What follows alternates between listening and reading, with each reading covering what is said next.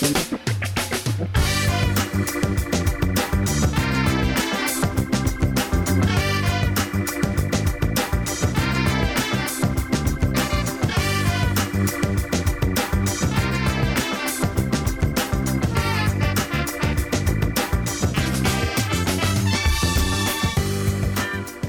listening to the Food Talk Show.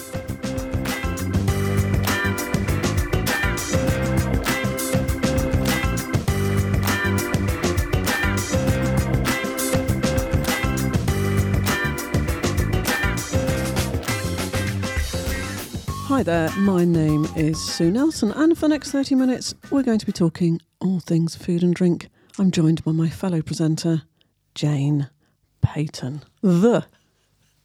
Did you say the or the? The Jane Peyton, who's one of the UK's leading experts.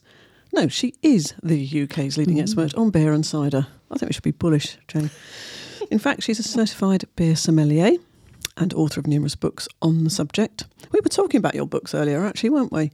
Hmm. We were going back through some of your old books, and you were going, I can't remember writing that. I, I, that is absolutely true, but also thinking that's really good. Did I really write There that? you should be proud. I've got your gin book, which I really like, Oh, I loved writing that. and then the drinks miscellany, Oh, which I yeah, think you gave to me. A tippler's miscellany, yes. Is that how you call it? Yeah, Miss. Yeah, that's a good one for all alcoholic drinks. But the gin one, it's just, oh, it was so good to write. I loved writing that because there's so much to say about gin. Sorry, we're not talking about gin today, No, but it no, was just, loved writing that book. Yeah. Well, there you go. No, we're not talking about gin today. We're talking about nuts and oils. They're sort of in the same ballpark. Possibly. No, not really. But looking forward to it. Yes. So um, we're going to talk about oils to start with, and um, our expert on oil today, although I know she'll be looking up at the ceiling when I say that, is Claire Eckley of Eckley Farms. Hi, Claire. Hello there. How you doing? I'm doing all right. Thanks for having me. That's okay. You've got some beautiful pots of stuff there, and and the the, the real thing, uh, particularly for you you guys, is rapeseed oil. Uh, it is the most beautiful colour, rapeseed oil, isn't it? Isn't it? It's just golden. It's Yeah. absolutely beautiful. We're gonna we're gonna start off with that, um, and then later on we're going to be talking nuts with Aaron Cahan, who's who will be joining us later. So let's go let's go straight ahead uh, with rapeseed oil. Now, lots of people believe that olive oil is the cooking oil, which I'm afraid I have to disagree with. So listeners, you need to revise your opinion of that. There's some amazing olive oils. You can get some very grassy, slightly green colour, uh, and I love them in salads and things like that. And I do cook some stuff in it, but I don't think it should just be the default cooking oil every single time without fail. Do you? I'm with you, and I always have rapeseed oil in my cupboard, and I've always got olive oil. But I'm absolutely right. I like my fried eggs in olive oil, actually. Yeah, I agree with that. But other for other reasons, it's rapeseed oil, and if you get a really good rapeseed oil, it's really good for drizzling and eating. Just It's buttery. Buttery. Now, rapeseed oil is an excellent source of vitamin E. It's a strong antioxidant uh, which can support eye and skin health. Now, good job it's radio, but you will notice that both me and Jane have rapeseed oil. we have skin like we're 27. That's because of rapeseed oil. It's also a source of omega 3, uh, which lowers your blood pressure and provides a decreased likelihood of heart attack. But the most important thing, which people don't seem to know, is that rapeseed oil, not only is it produced in the UK, it has the lowest saturated fat content of any oil. Less than half of olive oil. That's true. Oh, I didn't know that. you That's a really that? fascinating Yeah. statistic. That is, particularly for people who want to do a lower fat diet. They should Exactly. absolutely be having Why because we need fat anyway. So go for rapeseed. Yeah. And, as if that's not enough, it contains 10 times more omega 3 than olive oil. You know, you're absolutely right. People think of olive oil being the plus health- ultra, the the, health thing, oil, yeah. but this is you're proving that that's not always the case. And even better, because do you remember we had those lovely, that lovely guy um, who uh, was a beekeeper? Oh, uh, yes, and we North- Had, yeah, North and we Bee- had North, North Downs Honey. Honey, I think they're called. Uh, and also we had Tom Gosnell of, of, uh, of the Meadery. Rapeseed produces large amounts of nectar, Gosh, the bees particularly that. loved by honeybees. So not only is it better for you, we're, we're, and you know our bees are in a little bit of danger, um, it- it's great for that. Let's just talk about it. You actually grow rapeseed in your farm. We So- do, yes. So, can you just tell us exactly what rapeseed is? So we all know what you know what an olive tree is, and obviously we, we struggle to grow those here. Um, but but explain exactly what a rapeseed plant is and how you get the oil. Because all I'm used to do is driving around, particularly in the county of Kent, where you get beautiful fields of yellow. That's rapeseed, isn't it? It is. So um, we would plant in about August. So as soon as we've harvested wheat, we're thinking about going in and planting rapeseed for the following year. Uh, and it's tiny, tiny seed. So it looks a bit like a mustard seed or or a poppy seed. It's really small and black. And we plant up our crop uh, in August or early September, and then we harvest it. It's one of the first crops to harvest the following year, so it's in July part of the brassica family, which, if you uh, have a nice walk through a field of rapeseed in the winter, it smells like cabbages. So it smells like wet cabbages because it basically is a wet cabbage.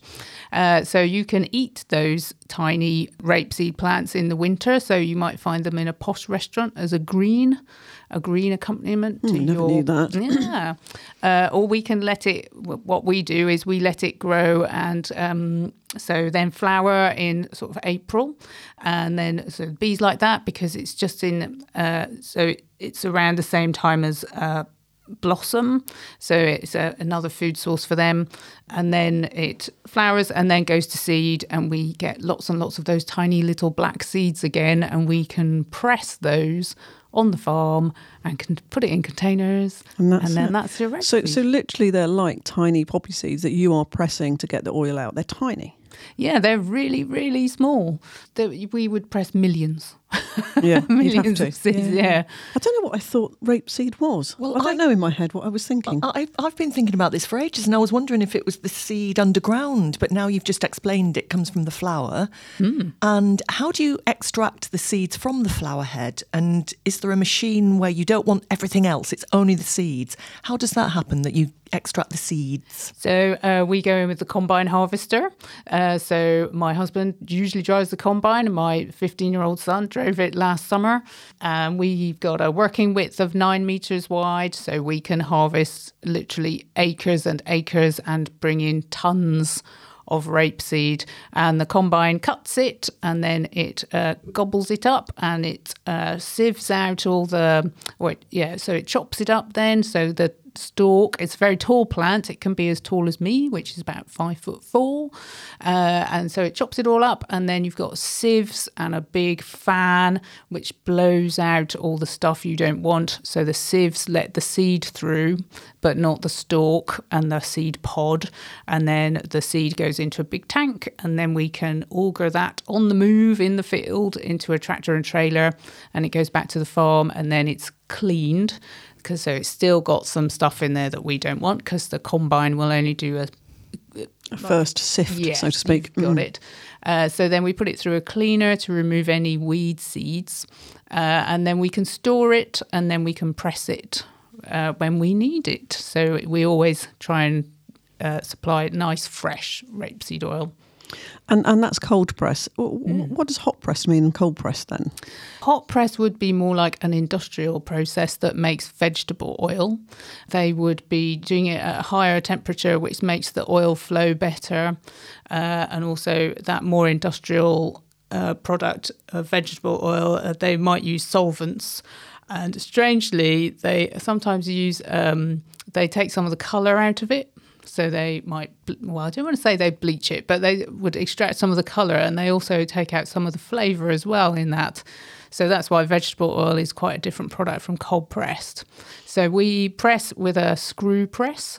So you literally wait. You literally put weights on it almost No, we by uh, squeeze. we- You're squeezing it. That? Yes. So Yeah. we're squeezing it. So it's a big screw. And if you think the tiny little seeds go into the groove of the screw, and then you've got um, the motion drives the seed to the front where it's crushed against a head, and the oil um, comes out of very, very small holes. Even You must have the tiniest amount of oil for every seed, wasn't Oh, you? yeah. Tiny, minute. So you're literally talking of millions of seeds in there to get. Yeah. And, uh, fantastic. Yeah, and then so the the pressed oil, so the fresh oil goes down a tube and then sits in a tank for a while and then go is filtered. And the the rest of the seed which is about uh, 60 to 70% of the mass of the seed becomes rape meal. And that uh, comes out in sort of pellets. And uh, we feed that to cows. So we sell it to other farmers who use it as a dairy feed.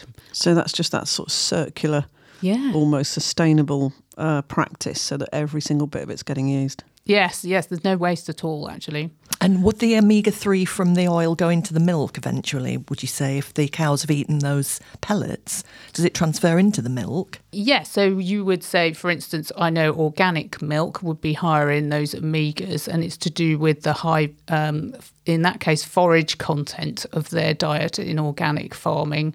Yeah, so our rape meal, because we can't get as much oil out of the seed as the industrial hop process. So you'll still have some oil left, in- Yeah. residual oil. Yeah, so we have to be careful when we feed ours to dairy cows because too much oil disturbs their rumens and they don't um, perform as well. Yeah. Uh, so we don't want to mess up our dairy cows. No, definitely not. So you have cows on your farm as well then? No. Oh, okay. But, But farms are Local really farm, farmers. yeah, so farms are really intrinsically linked. So we have farmyard manure from one farm, we have chicken muck from another, we have spent strawberry plants from another to make compost, uh, and then we spread that on the land. And then they would have our straw, for instance. So when we're harvesting wheat, we make bales of straw, and that goes for animal bedding or sometimes animal feed.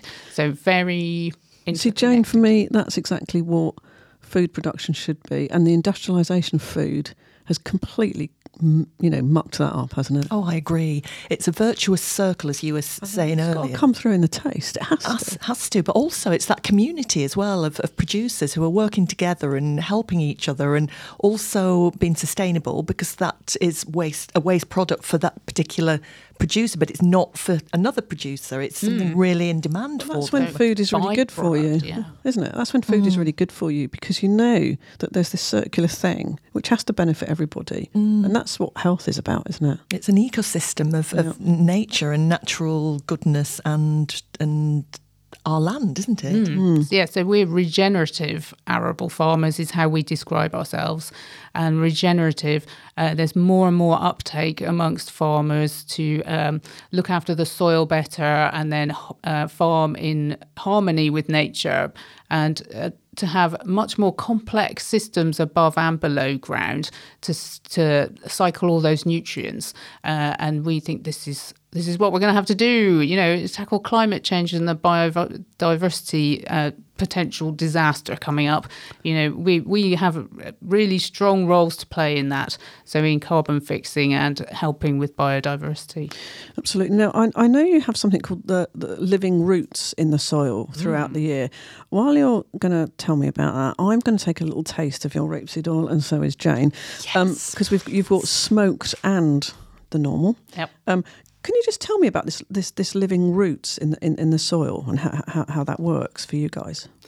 So after we've harvested our crops, sometimes we don't want to plant another crop straight away. So we would be planting the following spring. So then we would plant a cover crop, which stays there all winter and it protects the soil from uh, really heavy rainfall events, stops it being washed away. Uh, it helps the um, food web beneath the soil. So we're getting more diversity beneath the soil, getting more cycling of nutrients. And actually, do you know what? The sun is still shining in the winter and we can still use that solar gain and that solar energy. And the plants can draw carbon, carbon dioxide out of the air and they can make carbon containing compounds and then they can exude that out of their roots into the soil and we can increase soil carbon content. Uh, which is great. And then we have this uh, much more cycling of nutrients. So we can do that through cover crops. So that's living roots in the soil all the time. So so that's an iterative process. I mean, presumably the soil's almost just getting better and better. This is it. Regenerate your soil. getting yeah, yeah, yeah. I've just tasted this I can't be bothered with the rapeseed oil. The smoked rapeseed oil is stupendous. It's fab. It is. Both think? of them are. It's so nutty. The the rapeseed, the unsmoked one, so nutty and so Oh. creamy. Mm. I could drink that And- actually. yes, I've and then the I've smoky tasted one. worse wines than that. Oh my goodness! I love smoked food. I love smoked drinks. Yeah. I've never had smoked oil. It's incredible.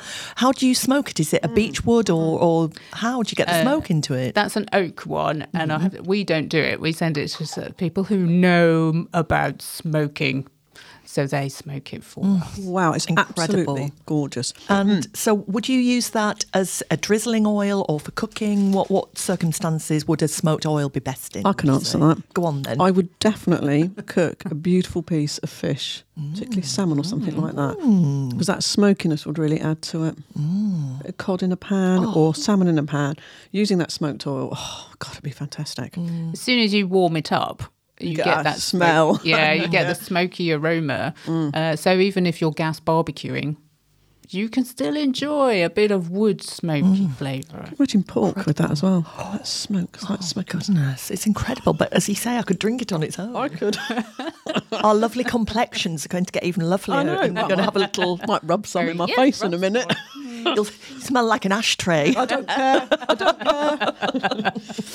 okay, well, that's amazing, uh, uh, Claire. And, and obviously, it's Eckley Farms. Uh, where can people buy uh, this amazing stuff? Do you have an online shop or? Uh, we have a click and collect shop. Oh. So we saw uh, during lockdown, we saw a friendly farmer who had put in a um, like you go up with your card and you choose your locker and it pops open. Oh, so a vending like the machine. Amazon- Amazon yeah. the things, yeah. We thought, oh, we could do that, and then we thought, oh, but we don't actually need uh, refrigeration. Therefore, we shall buy some lockers on eBay from a primary school. That's why- okay. So people need to go to the farm to get it. yeah, so you can buy online and then come to the farm to collect. Okay, and that's Eckley Farms, and obviously Oh. and we'll. obviously in shops and you yeah, and, and you're in you're in farm yeah. shops and stuff like that. Um, uh, we'll obviously put links on the website. Right, so we're going to tuck in and have a little bit more rapeseed oil, uh, and in a minute we're going to come back with um, something to do with nuts. Ooh, talk to you in a minute. Right now, I've actually um, uh, rather overdosed on my, my smoked. I haven't touched the other one. Um, we've now uh, been joined by Aaron Cahan. Uh, hi, Aaron. Thank Hello. you so much for joining us. So what have we got here? So that's smoked. Oh god, that is amazing, amazing. Dump the olive oil, apart from drizzling, and um, embrace the rape British. seed. It's good the smokiness does really come through. It's good, isn't it? We like to have a lot of olive oil at home, but sometimes it'd be a bit too peppery. Yeah. And that's the Yeah, smokiness is really nice. Yeah, mm. it's, a, it's a nice change. Now, you make nuts and nut butters, but not from roasted nuts. That's what I understand. Correct. Yes. Whereas most peanut butters and nut butters, they are roasted, and you can you can actually don't don't you think you can get that taste actually, Jane, when you when you do have peanut butter and stuff, you can taste that roastiness, and mm. sometimes it's a bit bitter actually. Mm. Hmm. Yeah. So. You've bought you've bought some walnuts, which are very good for you, I believe, um, and you've got some um, you know uh, cashew butter there. Can you just uh, tell us? Um, me and Jane are going to um, just trough on some walnuts in a minute. um, super crunch. Just explain to me why you don't roast them and, and what, what you do instead to, to sort of hydrate them. Certainly. So, well, nuts are a seed, as you know, um, and they have um, an enzyme contained within them called phytic acid. Yes, yeah, please do. Uh, called phytic acid. Um, that protects them from being eaten by animals, right? So if if animals eat lots of nuts, you get bloating um, and discomfort. The activating of the nuts reduces that phytic acid, which makes the nuts more digestible. So uh, activating is is soaking the nut, so it's tricking it into starting the germinating process essentially. What that does is it reduces the phytic acid, which is a harmful enzyme, make, making them more digestible, but also making the taste a lot cleaner. So what you're about to have there, that's uh, those are Chilean walnuts, which we source direct from the farm. Um, they've been soaked overnight to activate, and then they've been gently dehydrated at low temperatures. So the soaking activates, making them more digestible, and then the dehydrating preserves the rawness. So they're essentially raw. You can tell from the color inside. No, I haven't eaten one yet. Obviously, Jane. Really nice. Jane is quite rude. She's gone straight in there. And I'm not in my head like a, a mental person, so it's radio. Um, so, so um, if I look at it, it looks much drier and not as dark coloured as a walnut I would normally buy. Correct. Yes. So, so it's the, the colour's really quite different. It's, Well, it's almost actually- like butterscotch colour as, a, as yeah, well, opposed to those quite dark brown. that's to do with the quality of the walnuts actually, because th- th- those are extra light walnuts, which are the which are the best grade of walnut that you can get. Um, but what Hmm. you'll notice when you taste them is that there's no bitterness there. So whereas walnuts can often be quite bitter, particularly raw walnuts, so that activating and then and then the, the gentle drying really gives them a nice creamy, creamy is a kind really of taste. buttery, creamy. but still really crunchy as well. So Yes. you don't lose any of that crunch. Really Well, yeah, that unique sort of crisp crunch texture actually comes through more in the almonds if you want to give those a try. Well, will be, don't you worry. um, Claire, your thoughts on that? They're gorgeous, aren't they? Yeah, really nice. Yeah, and it's um, the texture is is very. It's quite different from a walnut and like your usual walnut. It's um, yeah. The bitterness is just absent crumbly, completely. Yeah, and no bitterness at all. For me, when I have um, shop bought walnuts that haven't been activated, you get a much more sense of the oil of the walnut. Yes. Yeah, very much so. With this, you don't. You just get a sense of the nut and the butteriness. Yeah, yeah, yeah, But without that sort of oily unctuousness. Amazing. Yeah. yeah, they really are quite unique. When you try activated nuts for the first time, it's a it's a it's a bit of a game changer because they're not the same as raw and they're not the same as roasted. They're kind of in between. So, how are you managing to sell these? Because actually, it's it's quite a difficult message to get across. It's quite involved. Yes, it is a it is quite a difficult message to get across. Now, I think we kind of go with the um, with the strapline raw, not roasted. So that's kind of really been the one that sort of gets through to most people. And I think once people then try the product, then they ask questions about the activating process. They read our website, they have a look at the label, and then and then we kind of go from there. But I think the actual activated market itself is actually quite small. But we do it because we like it and, and we think it creates a superior product. You can see here from the cashew butter, the color of that cashew butter, it's really, really pale. The- It's the color of raw cashews, whereas most cashew butters are really quite brown and they have got that kind of roasted look. So, I so I've just looked at this, and if I didn't look at the label and just looked at the colour because it's in a glass jar, I would think that was horseradish. Wouldn't Yeah, you? Wow. I agree, and it's got that texture as well. The same of, of colour. horseradish. I would think it was tahini. Or tahini. Yes, yeah, ta- yeah, yes. yeah, yeah. Incredible. But you've got a really unique story to tell because most people don't know what activated means. I didn't until I did a bit of research. And so that story is something that is attractive to people wanting a different technique for the food production or something unusual or they want to discover there's that sense of discovery and that experiential thing that people are looking for so much nowadays in food and drink and this really is it and it tastes amazing Thank you, thank Yeah. you. Yeah, no, no, I'm glad. I'm, I'm glad you like it. I, I think really for, for us, it, where it has been difficult in the first couple of years is where we position ourselves as a business. Mm. Are we a health food business? Are we a fine foods business? And I think we're finding our voice and our niche kind of somewhere in between, really. So that cashew butter that you're trying is is is very thick and very creamy. Little goes a long way um, because the nut butters haven't been roasted. They're raw, so they've got the natural flavour profile, and each one's very unique and distinct. So pistachio is very green. Uh, it's great for stirring into um, pasta and using as a pesto, using as a quick and easy pesto, a bit of oil and garlic. That sounds maybe a bit fantastic. of maybe a bit of your oil, um, and also uh, the cashew is really creamy and thick. It's great for adding thickness to sauces. So Yvette's got a recipe up on our website um, where you just stir a spoonful of cashew butter into a curry at the end, and that thickens the sauce instead of having to add yogurt or or, or cream or something like that. Not really thought of it as a as a what would I say as an ingredient as opposed to I'm just going to stick it on some toast. No, I wouldn't. And um, it's for real foodies, that isn't it? Or people exploring different um, textures and different flavours. What I've noticed as well, because when you roast something, you get that Maillard reaction, which is a Exactly. caramelisation, which you don't get in these because they haven't been roasted. So that's absent that caramel that you get with most nut butters.